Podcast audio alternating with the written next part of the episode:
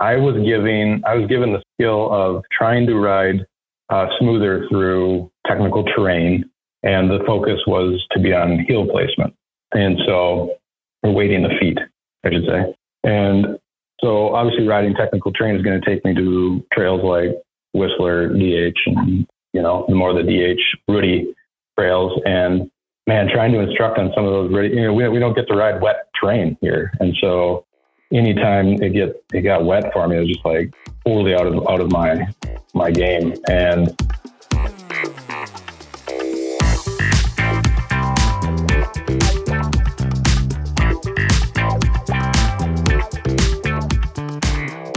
Welcome to Trail Effect. I am your host, Josh Blum.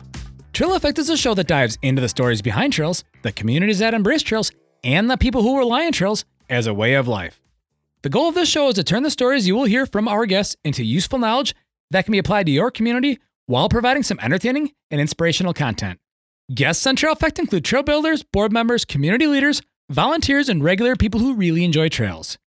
Episode 133 once again features Dustin Schiltz. Dustin is the founder of Dirt Peddlers, a gravity focused youth mountain bike program based out of the greater Minneapolis St. Paul area. In this episode, Dustin covers how the 2022 Dirt Peddler season went, what he learned at his level 2 PMBIA clinic in Whistler, what's going on at Dirt Peddlers in 2023, a trip to Windrock Bike Park, and more. Coulee Creative is a title sponsor for this episode. They design and build custom websites as well as help companies with branding, photography, and e commerce. Coulee Creative was started in Wisconsin, but is now based out of Bend, Oregon. Jared from Coulee Creative is a friend of mine. We've traveled together on multiple mountain bike trips, and sometimes he sends it. For more information about Coulee Creative, head on over to www.dudejustsendit.com. Yes, that's right, www.dudejustsendit.com will get you to the Coulee Creative website, so check it out. Trail One Components, the brand that was created to put top quality mountain bike components into the world while giving back to trails. I wanted to put the Crockett carbon handlebar to a solid test before talking about it on here. I put these bars on both of my mountain bikes back in early March and have been using them ever since. I have always had hand and forearm issues while mountain biking thanks to carpal tunnel. I can tell you that these bars are among the best in the industry when it comes to comfort. Use the affiliate link to purchase your own Trail One components, and you'll be helping support the podcast in the process. As a bonus, use the code TrailPod as one word when checking out for a 20% discount on all Trail One components and KETL Mountain apparel. 23ZERO USA has come on board as an affiliate for the Trail Effect podcast. If you are familiar with rooftop tents and overlanding, 23ZERO has likely been on your radar. Check out their affiliate link on the Trail Effect website and learn about the well thought out designs that 23ZERO has to offer. Now on to the Trail Effect with Dustin Schiltz.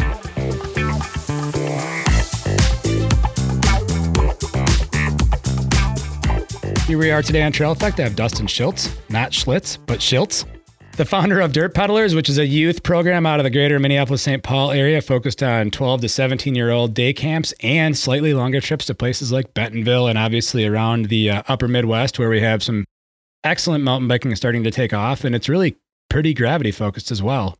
Dustin was also featured on the Range Report Volume 5. Andy was the focus on episode 71 of the Trail Effect podcast. How's it going today, Dustin? Uh, it's going pretty well, Josh. Thanks for having me back glad to finally kick off this season. You know, the weather seeming seeming to uh, turn around for us here a little bit, so I'm uh, getting amped to get going. Yeah, the winter was definitely. Uh, I think it's held on in, in many places across North America, but even for us, it's it's definitely held on. Let's get into like how 2022 went for you. That was the first official full season of Dirt Peddlers, and at the same time, we had the opening of some some newer some newer places, and so that gave you guys some more playgrounds to play on, both literally and figuratively. Uh, yeah, uh, 2022 went uh, really well. We got off uh, 13 day trips and two camps. Uh, both camps were up in Duluth, um, which were, you know, it was really good. A lot of the riders dipping their toe into getting away from home and just riding more uh, aggressive terrain. And so it was it was a pretty interesting experience uh, I think from everybody's perspective, uh, primarily mine, because on the first day trip, or not, first day trip, uh, first camp, uh, we are driving up there, and I had about, I don't know, I think there there were six in that group, and four of them had never been away from home for an extended period of time, and two of them had never camped before. And so at that point, I'm like, whoa, what's this going to be like, right? Because it's my first camp, and theirs as well almost. And uh, luckily, it went really well. Everybody did awesome. And because uh, camping is sort of a new thing to somebody that's never done it before, it's kind of like a, well, I don't know, it's a different experience. But, uh, you know, we even had some storms roll through and uh, they all handled it well, camping through the thunderstorms. And we got up and hit the Duluth, and it was, it was pretty awesome. Were you guys based right out of Spirit right there then? Yep, yep. We camped right at Spirit. So, you know, they have really nice camping amenities. It's not like we're in a primitive situation. It worked out really well. And uh, yeah, it's just, it's just nice for the uh, how, how accessible the trails are. You can just ride right down to them. Oh, yeah, for sure. And, and Spirit's a place where that it's like, it's like an ups, I call it like an upside down ski or, or bike park because the chalet is at the top and you start with a ride down. Right. Yeah. But I, I always actually use the bottom chalet as my main base when I go there. I know a lot of people like to park at the top, but there's something about that uh, in my head about taking the lift back up to my vehicle or whatever. It just doesn't quite sit well with me. Like I like to finish the day on a on a rundown. So, but yeah, it is, it is kind of strange. I definitely agree with that. And I remember the first time I ever went to any kind of ski hill, which was actually, I think the first upset, what I call upside down ski hill, would have been either Chestnut and Galena I went to to ski or snowboard at, or Sundown, which is right across the river in Iowa. Both those have the chalet okay. the top, and that was my first experience of that. And it was it was weird to to finish with a chairlift ride, right? right, right. At least you don't you never really have to deal with the uh, hey let's take a last run, right? Because you're just kind of up there and you're like oh well I'll be done. Yeah, that is there's that superstition around that. You can definitely just check out on a good note. yeah, um, but I guess getting back to uh, some of the outcomes from 2022, it was really amazing from my perspective to see the level of progression across all of the riders. Uh, we had like a core group of, I would say, 10 core riders, and then they would mix and match coming on each day trip or camp. So it was kind of like a mixed bag every every uh, trip. But um, the level of progression that I saw within like two and a half months uh, was really intense. And not not just skill wise, but like their the the mental game uh, was really impressive too. I mean, a lot of these kids I work with uh, at the Loppet Cycle Works program. So I'm the head coach for the gravity team there, and we do two days a week where we work on more of the technique, fundamental stuff, and then we take that to places like Duluth and whatnot. So I keep their head in the game throughout the week, and then during the weekends and uh, day trips and stuff, we we get up and we actually put that stuff to use. And it seemed like the model worked really well.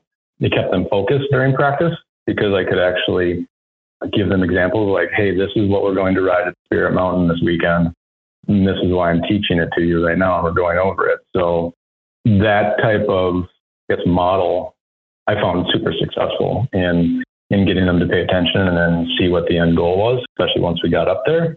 And it kind of took the pressure off of them to try to put everything together. Actually, when we got to the feature at Spirit Mountain, it was more or less when we got to the feature at Spirit Mountain, it was like running over the things we practice and uh, me sort of confirming that they have checked all the boxes to properly do this. Um, and then it was just a matter of them, you know, working through the positive visualization and all that, that fun stuff before they hit it for the first time. So I guess that was like extremely satisfying for me as a as a coach instructor. And then also when I kind of stepped back and let them talk amongst themselves about what they would do and how they would do things was really, I guess, great. Like I, I, I couldn't believe like to hear them breaking down some of these features and how they would they would talk about how they'd approach it. You know, what the speed should be. Like, oh, should I I kind of unload here or what? Um, and just kind of hearing that dialogue in real time was was a pretty cool experience. Yeah, and if I remember correctly, you guys also did the enduro during Duluth Bike Fest, and that got a little spicy, if I remember correctly. Yeah, that was um, crazy uh, because we we got up there two days early to pre-ride a lot of the course, uh, you know, build confidence, so then they could kind of you know take it to the race speed, race pace, I guess. And uh, that morning, early that morning, they just got the littlest like rainfall, and it had been really dry up there. I don't know, probably three four weeks, and so there was like this really fine dust those two previous days. And when it got that that small amount of precipitation, it didn't really wash it down the hill. What it did is it just kind of created this grease, this small, this like film on everything. And uh, pretty much anything that was rock um, was just ice. And so you had runs like Anvil, I think, uh, what else was on there? Anvil, Steel Toe. Uh, I think Steel Toe was our first run, and there's a double rock roll that was, when I got to it, it was littered with people sliding down it.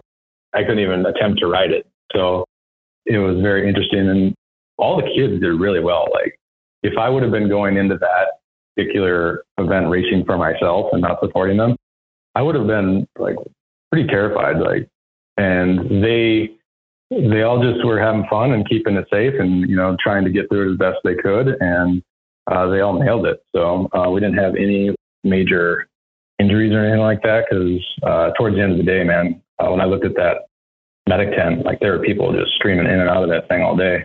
So I was I was pretty happy about that. So it was a good experience for them racing for the first time. Uh, and I, I, promised them next time uh, they would hopefully get drier conditions, and that would, uh, you know, up their confidence game a little bit. Yeah, for sure. That's a tough promise to keep, though, because you can't control the weather. right. Yeah. Yeah. It was. Well, they actually they actually did race. Um, they did one of the Tuesday night enduros uh, at Spirit, like probably a month prior, and that one was a little bit more chill because it was like Happy Camper and I believe uh, Candyland maybe.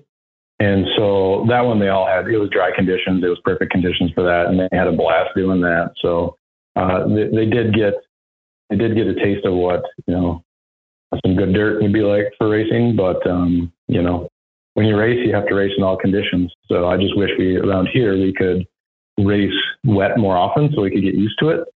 Um, but that's just not the reality with our soil type and all that stuff. So, what we have to deal with.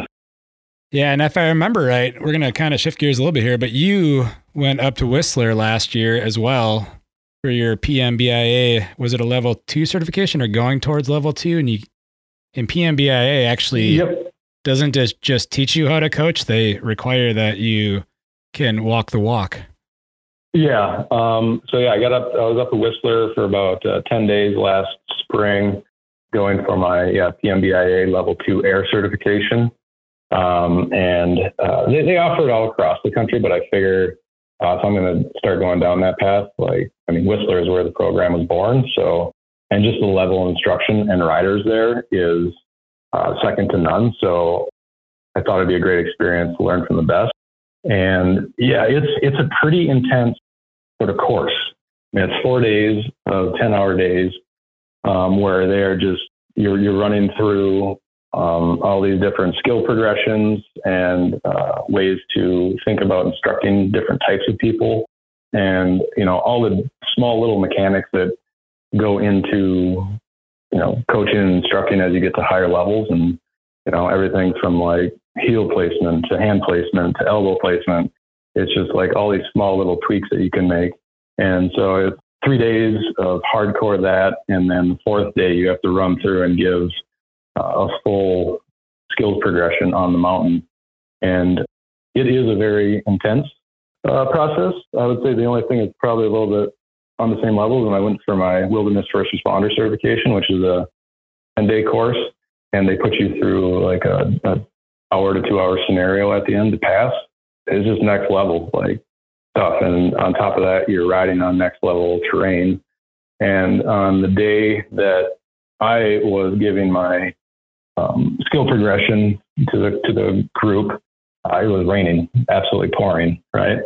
And I was giving I was given the skill of trying to ride uh, smoother through technical terrain and the focus was to be on heel placement. And so, we're weighting the feet, I should say. And so, obviously, riding technical terrain is going to take me to trails like Whistler, DH, and uh, you know, the more the DH Rudy trails. And man, trying to instruct on some of those, you know, we, we don't get to ride wet terrain here, and so anytime it get it got wet for me, it was just like totally out of out of my my game. And uh, luckily, uh, I was able to pull through, and uh, I, uh, I passed here with flying colors. Only 40% of the 20 people that, that came to Whistler passed. So I feel pretty pretty proud of that achievement. And you know, all the all those hours of studying and whatnot paid off. So um, it was a very cool experience. And then I, I did get two days of free riding after that. But that had to have been awesome. But you must have been pretty tired after that too, between the, the both the mental and the physical of of doing the coaching, coach instructing. Yeah, it was it was exhausting coming back, just because it was. I think so. I had one travel day, and then I had eight days of being in Whistler. And when you're in Whistler, you just go for it, right? Like I cannot not ride. So that was like eight straight days um, beyond personal riding, but then coach riding. And when I got back, it was just like mentally, I was just mentally drained. But it, it felt really good to come out of it having passed.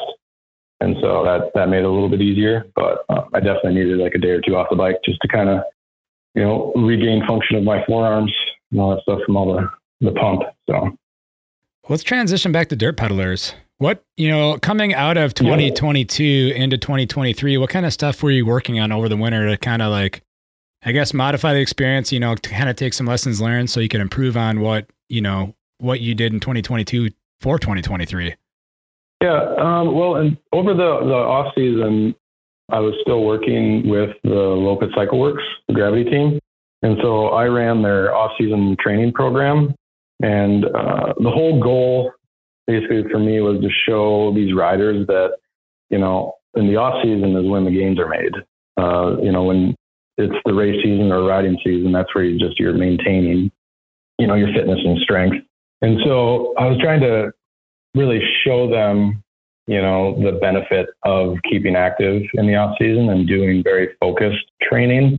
Uh, so one day a week, we would do some uh, strength training in the gym at the trailhead, mainly you know, circuit workouts and stuff like that, high intensity, uh, high heart rate. And then the other day, like on Thursdays, we would do a coordinated Zwift ride, you know, where we'd all log on and, you know, still kind of keep, keep on the bike, uh, keep that aerobic endurance you know, high. My, my big goal was to just show them that staying fit throughout the year is um, highly beneficial to how far they'll progress the following season just because like you come out of the, the off season haven't not done anything for three months. Well, this year our off season was like felt like six months. You know, that first month, month and a half is going to be soul crushing on the bike. You're going to be like, what is going on? I can't, I can't do anything. And so, yeah, having them come out uh, the the off season, having gone through the training, and we got down to uh, Bentonville for a six day camp. You know, I heard a lot of them talking like, "Wow, this is crazy. I don't even feel that bad." And it's like it's that slow sort of build. Like there's they're starting to get it. You have to you have to kind of keep on it somewhat if you want to see results. And so that was my big goal for this off season, and which directly you know affects dirt peddlers because those are my riders as well. For sure. And you just mentioned that you've already taken a trip to Bentonville. That was in, I believe, mid March, if I'm not mistaken. Yeah, it was. It, yep, it was the end of end of March. You know, a lot of a lot of these riders haven't really been outside Minnesota much to ride. And so they're all, you know, super excited about it. And, um, and we got down there. Then the first day it, it was raining, thunderstorms. And so we went and rode, what is that? The Hobbs, not Hobbs. Hobbs or the, did you go to the rail yard? I went to the rail yard later, but there is a trail system there that you can ride when it's wet. And That's where everybody goes. The state park. That is the state park is Hobbs. State park. Yeah, is that Hobbs? Okay, yeah, we went and rode that, and uh, just to get them out, just to burn some energy off, because we sat around the first day, you know, looking out the the window at the rain. So I was like, well, we just got to do something. And so that was, that was, kind of a good primer for it. And then uh, and then the next day we got to Slaughter Pen, and I took them all over all over there to uh, Boneyard, uh, the skills area, and they were just like beyond themselves. Like they're like, this stuff is like right by the city, you know. And it's like, yeah, this is it's pretty crazy and just how quickly they all came back. Like after after the first like two hours of just kind of getting back on their bike and like feeling it out, like it was amazing just to see them start going off and um, you know hitting stuff again and just riding with such confidence. And it's because the, they they had the strength that they built up in the off season, right? So they could come back and do that uh, more immediately and really really get the full experience of what Bentonville is versus, you know, riding for two hours and be like, oh, I'm tired. You know, they, they charged for three and a half days hard. Like we were out probably six, seven hours each day riding. And so it was, it was a super great experience. Uh, we had great weather after that first day and, uh, and they loved it and they're hungry for more. Yeah, and I know you guys you posted some on Instagram with of some of your athletes hit and drop the hammer over at Coler and Mad Hatter over in Wonderland. Yep. You know, how was that experience for them? Yep. That was that was I mean it wasn't just next level for them. I mean that's the thing that they kept on saying like I'm not used to like seeing the stuff I see on YouTube in real life, you know. And it's it is kind of you know shocking the first time you see like these places that you've probably been watching on YouTube for the last two, three years, and now you're finally there. And so it was it was super great. I was very careful to lead them on a very progression based tour of Bentonville. Like I didn't take them straight to Coler Bike Park. So they were like, let's hit drop the hammer first. Um, we didn't hit that until like I believe the second half of our last last full day there. Um, we spent a lot of time in like slaughter pen working on those drops, you know, uh, boneyard, and then I was at the Castle Hub Trails up there. You know, just just getting comfortable on the bike again, and then we took them to Coler, and uh, you know, the previous two and a half days, the work that they put in, and uh, really showed because it was just a matter of me running through a quick demo, um, giving them the confidence that this is all the good things that I've seen from their technique over the last few days, and that they are more incompetent they are more than competent to, you know, hit this thing. And so we started on the lower drop on Drop the Hammer, um, since they're basically the same proportions, like almost built identically, just uh, the lower one's a little bit smaller. I uh, worked on that one and then got the confidence up and then we took it up to the big one and it was, there wasn't much in the way of having, of me having to like build the confidence. They were just like ready to go. And it just took a couple like speed checks and they're like, let's do it. And so we got them off it and they were just having a blast. And, and in my opinion, I think Coler Bike Park is probably one of the best early season places to really build your confidence for the upcoming, upcoming season. I mean, it just makes everything feel like dialed. Like you hit those drops and then you're doing fireline and you're like, well, I'm, you know, I'm, I'm pretty good at trail speed, hitting jumps. I'm feeling good. And then yeah, I just feel like after that they were just ready to go. I could take them anywhere and they'd be ready to ride it. So.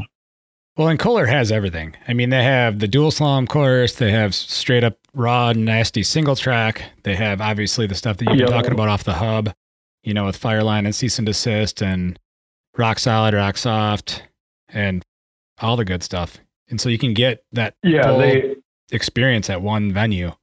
Right. And it's like you can get those quick reps too. It's like you're not like hitting something and then it's like 20 minutes later and you're hitting it again. It's like you can just really look at, you know, drop the hammer and just really pound it and, and get that, that, uh, the skills and, you know, the feeling you know, locked into your muscle memory. Unfortunately, the dual slalom was closed when we were there. They were rehabbing it, but so that just gives me another reason to take them back there, I guess. So. Yeah, and, and to get full pulls, like the climb, now that they chip seal the path back to the top, I think they called it. I think yeah. they aptly call it pedal assist. Like that actually makes they doing do call it pedal assist. You know, makes doing laps way easier as well because that used to be a grind yeah. going up Oscars to get back to the top. Oh yeah. Oh, Oscars was not like that was that was brutal. I remember like I think when my first time there in 2018, I mean it was like maybe four laps and you're just like I'm I'm good, you know. But the nice thing about that pedal assist there is I can I can trick them into doing hill repeats, right? like, hey, we're going to go ride this sweet downhill. We got to pedal back up. Usually they're more than willing to do it. So just all on, all on how you frame it, I guess. Well, so that trip is out of the way for 2023. What else do you have coming up for 2023 planned trips and, and camps, day camps, and whatnot? Well, uh, we got a this Saturday. We got a trip to uh, Pinehurst, which is over in Eau Claire, which is a you know all of my riders really love it. Uh, what they've done over there is pretty fantastic. You know, city park. It's really unbelievable what they are building there and what they've done. And then at the end of this month, uh, over Memorial Day, we are headed up to the uh, Experience the Keweenaw Enduro. And so we're going to take in all the, well, I'm going to, I'm going to show them the awesomeness of Copper Harbor. and everything that that that can deliver, and hopefully get on the stuff over at East Bluff over there. I haven't uh, been up there in a year or two, so I haven't got to experience the the newer stuff. What is it, Citrus Tech? Yeah, Citrus Tech is their newer newer trail. runs. Yeah, so we're excited for that, and then we have a bunch of day trips that I have tentatively planned. I just need Duluth and everywhere up north to thaw out and dry out, so I can start launching uh, those dates. But we have a we have a camp out to uh, Trestle in the beginning of August, August 3rd through the 9th. We'll be getting the team out there to uh, experience, you know, big bike park laps and what what that's all about. So that that'll be pretty exciting to show that to them and have them experience that and see, you know, what type of progression you can see in their skill level over those five days riding that. I mean, I remember my first time to Trestle, I got I think four days in a row, and it was like I came back, I was like, I'm a totally new rider, just because you know the trail speed alone that you can get on some of those those trails for such an exp- uh, extended amount of time is is really confidence inspiring. So I'm excited to see what what it'll do for them. Yeah, and I think when we were messaging back and forth, you'd also talked about some camps or some some I guess some skills progression at Cottage Grove Bike Park. Yep, yep. So um, I talked to the the gentleman that actually uh, spearheaded that whole thing. His name's Chance Glassford, and he, he was interested in getting more sort of awareness of the bike park because it's been there for like 10 years. And, you know, I've lived in the cities for 20 and I didn't only became, you know, familiar with it probably in the last five years. And it's an amazing resource to, for, you know, dirt jumpers, mountain bikes, what, whatever type of bike. Um, but nobody really goes there. And I think it's primarily because you look at it and it's pretty like, wow, what do I even do there? You know, you just see all these huge dirt jumps and you know, these drops and pump track. And um, I think it probably could be a little, I guess, unnerving for somebody maybe newer to it because it's so in the open. And it's like if you're riding it for the first time, like, oh, I don't want to be riding in front of all these people. Um, so I was talking to him about getting the bike park some more awareness, and we're uh, launching a future shred sessions uh, there this coming summer where uh, we'll be focusing on 12 to 17 year olds and working on uh, intro to mountain bike skills will be the first wave. And then after that, we will have uh, intro to roll downs, drops, and jumps. So we'll be leading through, you know, the younger riders on uh, progressions on how to, you know, attack all these different jumps and features that they have down there and do it, uh, you know, with the greatest amount of success possible. And then on t- Minneapolis is just starting to go off for that region. You also have the Paradise Playground at Monarch Trails opening up this spring. Yep. Yeah, we are eagerly anticipating that opening. Like, I I think I click on Trailbot every day just to be like, is it open yet? Are you open? Open, please. Yeah, we're super excited for that because I think that is going to really change. Well, not only that, it's going to give the sort of west side of the metro something to, you know, go after as far as a more uh, challenging terrain. I mean, Monarch trails are great; they're very, you know, cross country focused. But uh, I think with this new skills area, it's really going to uh, level up the experience there, and uh, we're super excited to, you know, take full advantage of that. With the Loppet Foundation, I'm working with them to put together uh, a skills camp where we do two days at the trailhead working on the basics and then on the third day, we'll all hop in the Dirt Peddlers van and go to Monarch and put that all those skills to use, you know, on trail experience. So I was really excited for that. And then on top of that, we are another uh, win in 2022 is we got an dr- actual drop zone put in to the at the trailhead at the Loppet Foundation there. Um, so we have a one foot, two foot, and four foot drop that we can, you know, teach kids and young riders, I guess all riders, you know, in a safe environment where they just have to focus on the drop. There's no other trail distractions. It's um, just working on the technique and, and getting it done. So we're super excited about that. And then uh, we have some big plans at the trailhead as far as getting some additional trails in there that are focused more on um, straightforward instruction. So, um, you know, kind of clearing away a lot of the, as I said, noise from you know, two berms before a jump, it's going to be like we're just going to be looking at jumps. So um, we're pretty excited about that and what that uh, will bring in later 2023. That'll be awesome. How's the overall reception been from both parents and athletes with this now that you have a full year under your belt and you've started 2023? I mean, it's been it's been amazing. Um, the parents love it. You know, I've had a lot of parents that have actually reached out to me uh, personally just been like, "We can't um, thank you enough for doing this." A lot of the riders, like they they just say that you know they were being kind of pushed into the the sort of uh, cross country side of things just because that's what's at the high school, right? And there's nothing wrong with that, but you know, some people just aren't into it, and so they were kind of left, you know, in the lurch. And so, you know, these parents are just saying how how stoked these riders are uh, that not only are they getting to do the type of riding that they want to do, uh, but they're they're riding with the type of people that have a similar sort of perspective on the, the riding, um, the type of stuff that they want to ride, and you know how they want to ride it. And so um, it's pretty cool to see the small little community uh, come together of all these these young riders from different school districts and cities across the metro. If you were to you know come and drop by one of the, the sessions at the the trailhead, you would think they all had been friends forever, right? But most of them just met each other like last year, and so it's it's pretty cool to outside of even even the bike aspect to see how this type of program can en- enrich you know their lives and give them strong community to uh, lean on. Yeah, and it's it's so important. I think, and you're starting to see programs like this, not exactly like drtpdlrs, but gravity based programs starting to pop up. I think I just saw something pop up in the Grand Rapids area, you know, and then really? I think they're partnering with Duluth a little bit, you know, more competition okay, yeah. enduro based type of stuff. But, mm-hmm. you know, like you said, there's the focus and it, and I understand why because it's easier to focus on cross country, but the focus at the high school level and even middle school level is cross country. And mm-hmm. I mean, for things like enduro, that's kind of important because you do have a longer day on the bike, but you don't get right. the same level of excitement and skill progression, right? Right. Yeah.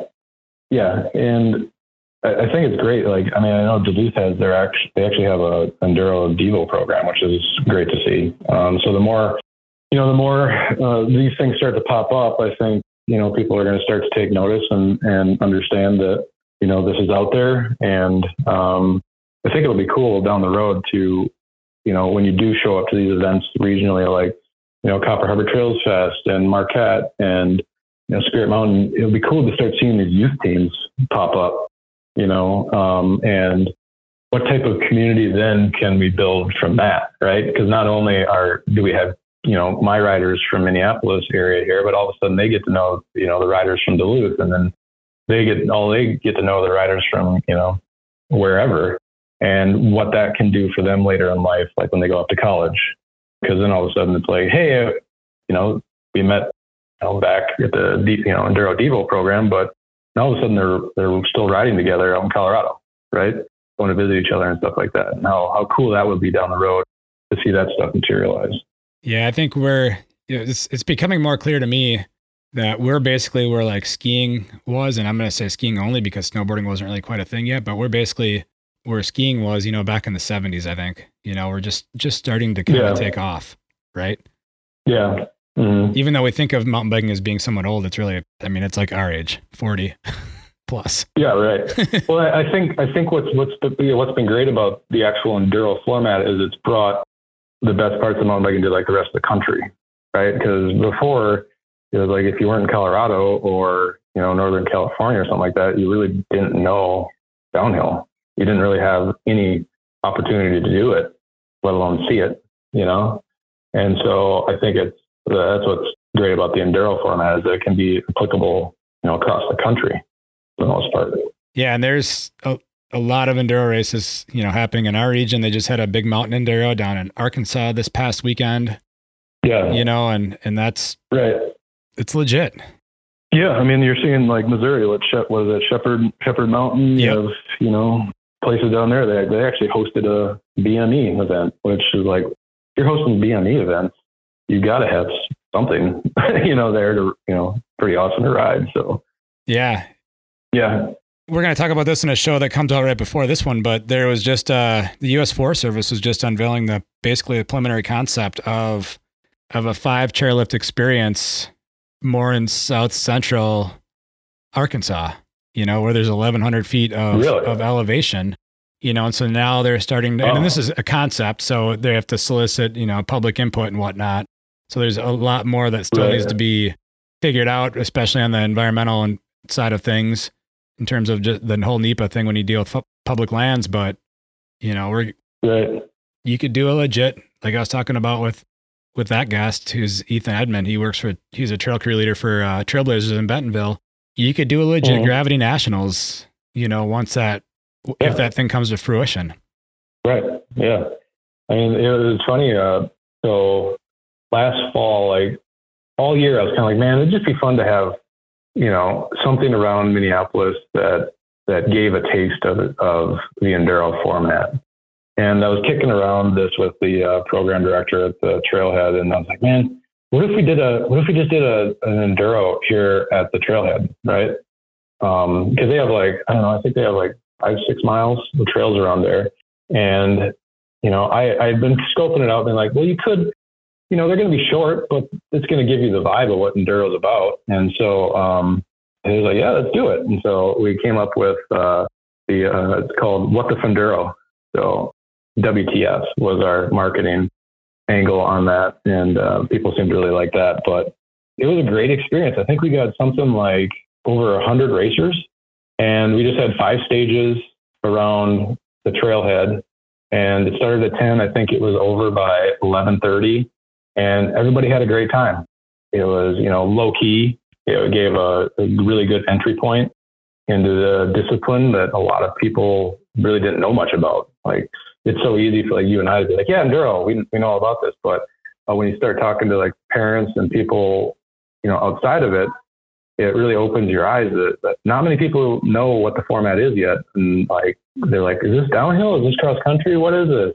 And then you show it to them and they're like, wow, that was really fun. That was like racing all the, the most fun parts of a cross country race. And I was like, well, yeah, it's kind of, it's kind of what it, what it is. And so, um, so yeah, they're, they're super excited. We'll probably do it again this year. And, uh, you know, it's just, it's just one of those cool things to kind of show people the cool aspect of this type of riding.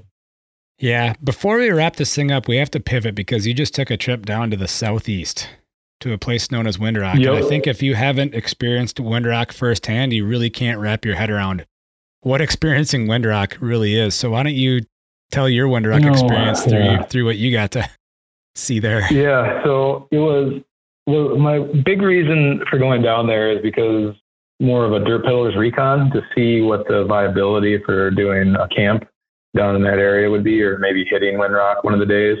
Um, and so I was going down there for a very crash course. Like I drove 14 hours and got two days of riding and drove 14 hours back.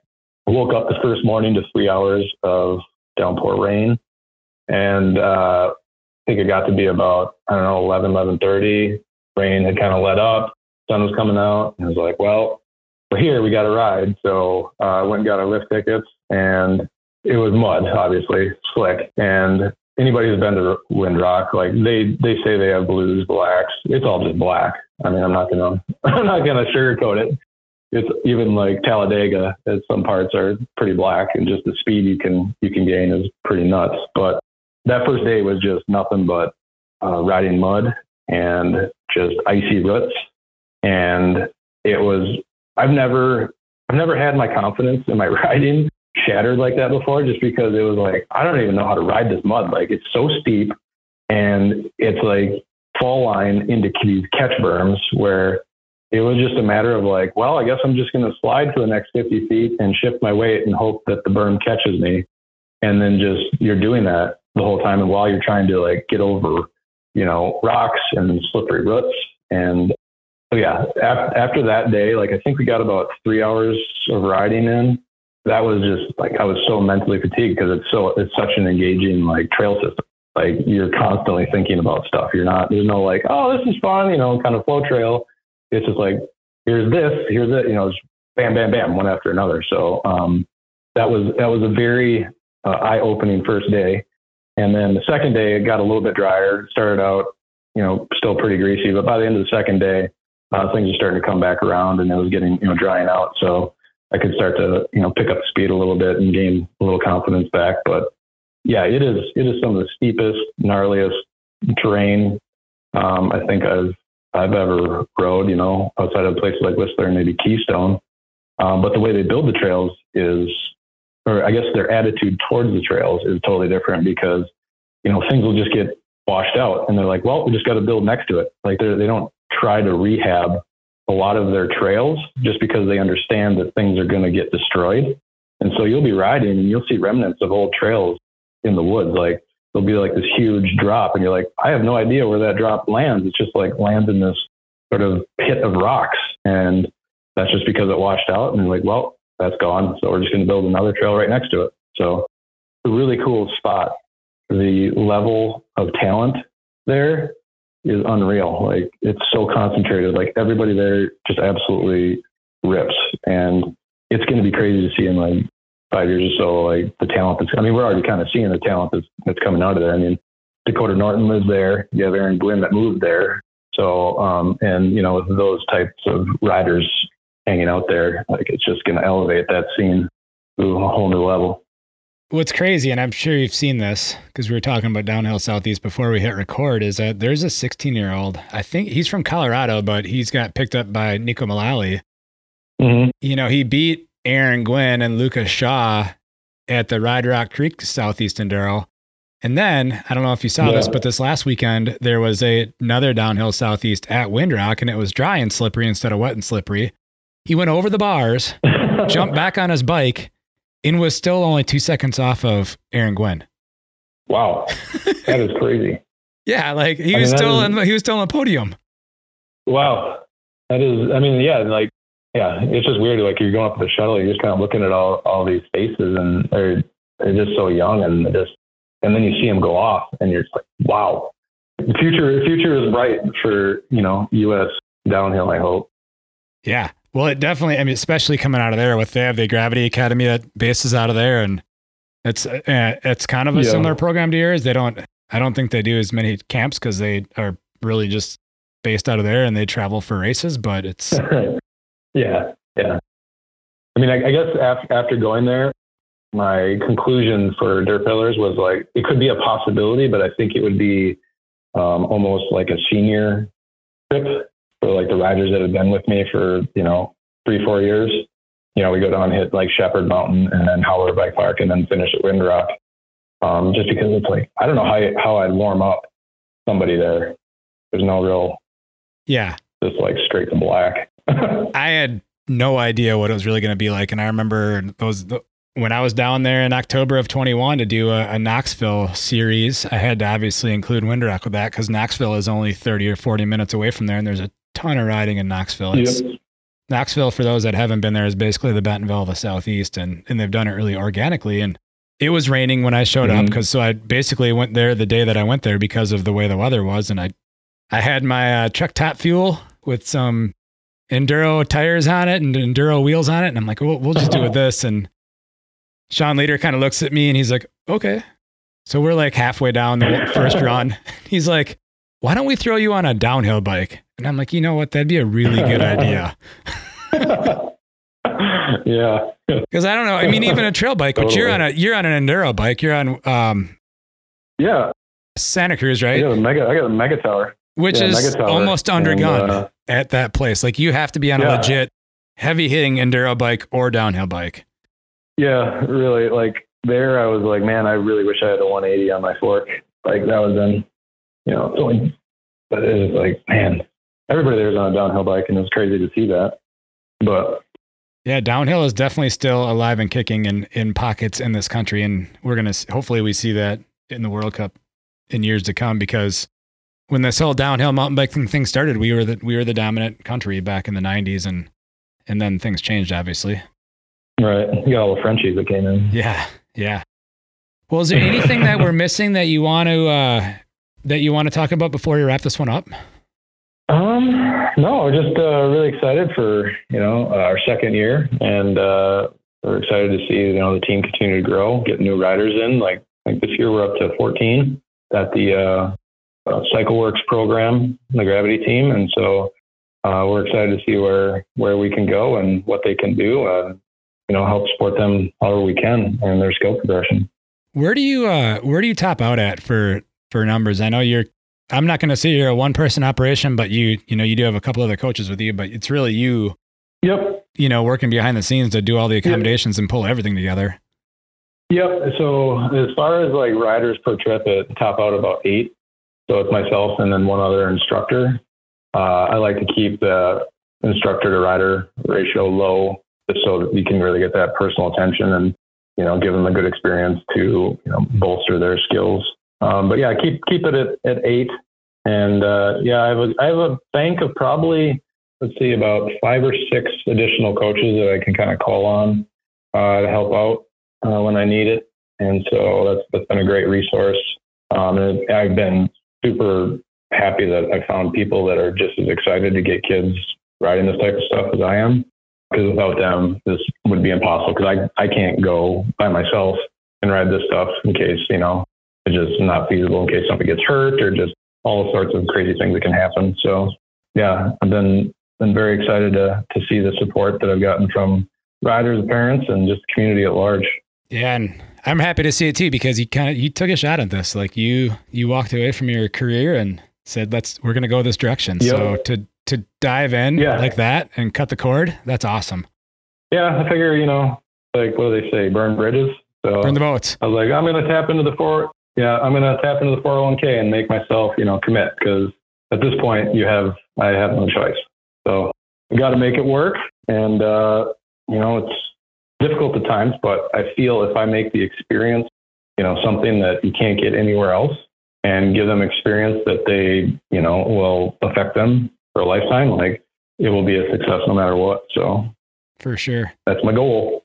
Well, Dustin, I really appreciate this, and it's awesome to cool. see programs in the youth because that is the future of our activity. If we want, if we want mountain biking to continue to grow and continue to to be awesome for everybody, we need to continue to get more people into it. And so this is this is another yep. another way of getting people into the activity, both the kids and I'm sure the parents are more excited to ride too. Oh, absolutely. Yeah. So yeah, cool. Thanks thanks for having me on for the checking. For sure. And uh, hopefully we'll get out. Uh, I'll get down there to La Crosse and ride with you again soon. Or you get up here. I got to get up there, but you got reasons to come down here. you got family down here. Yeah, I do. That's true. That's true. I got. I do have to get up into Minnesota. Every man, I, I always seems like whenever I get a free chance, I like for whatever reason my truck just goes to Copper Harbor, and I don't. I got to reprogram that thing to go other places. well, it's, it's an easy place to go to because it's so beautiful. Yes. So, well, thank you very much. All right. Thanks, man. Thank you for listening. Our next two episodes will feature Christian Jackson out of Boone, North Carolina. If you like what you have heard, please take the time to share these shows with others. Sharing these shows will help create awareness of both the guests who have taken the time to be on the show and the podcast series itself. Also, if you're new to the Trail Effect podcast, check out our ever expanding library of episodes. If you listen to the Trail Effect on Apple Podcasts or Spotify, please don't forget to leave a rating and review, as this is one of the best ways to show your support for the Trail Effect podcast. Also, don't forget to check out Coulee Creative at www.dudejustsendit.com. For additional ways to help support the Trail Effect podcast, check out the affiliate links on the Trail Effect website, where you'll find links to KETL Mountain Apparel, Trail One Components, Worldwide Cyclery, and now 23ZERO USA. By using the affiliate links found at www.traileaffectpodcast.com, a small commission will come back to the podcast, which helps keeps this thing going. This podcast has been edited and produced by Evolution Trail Services. Thank you again for listening.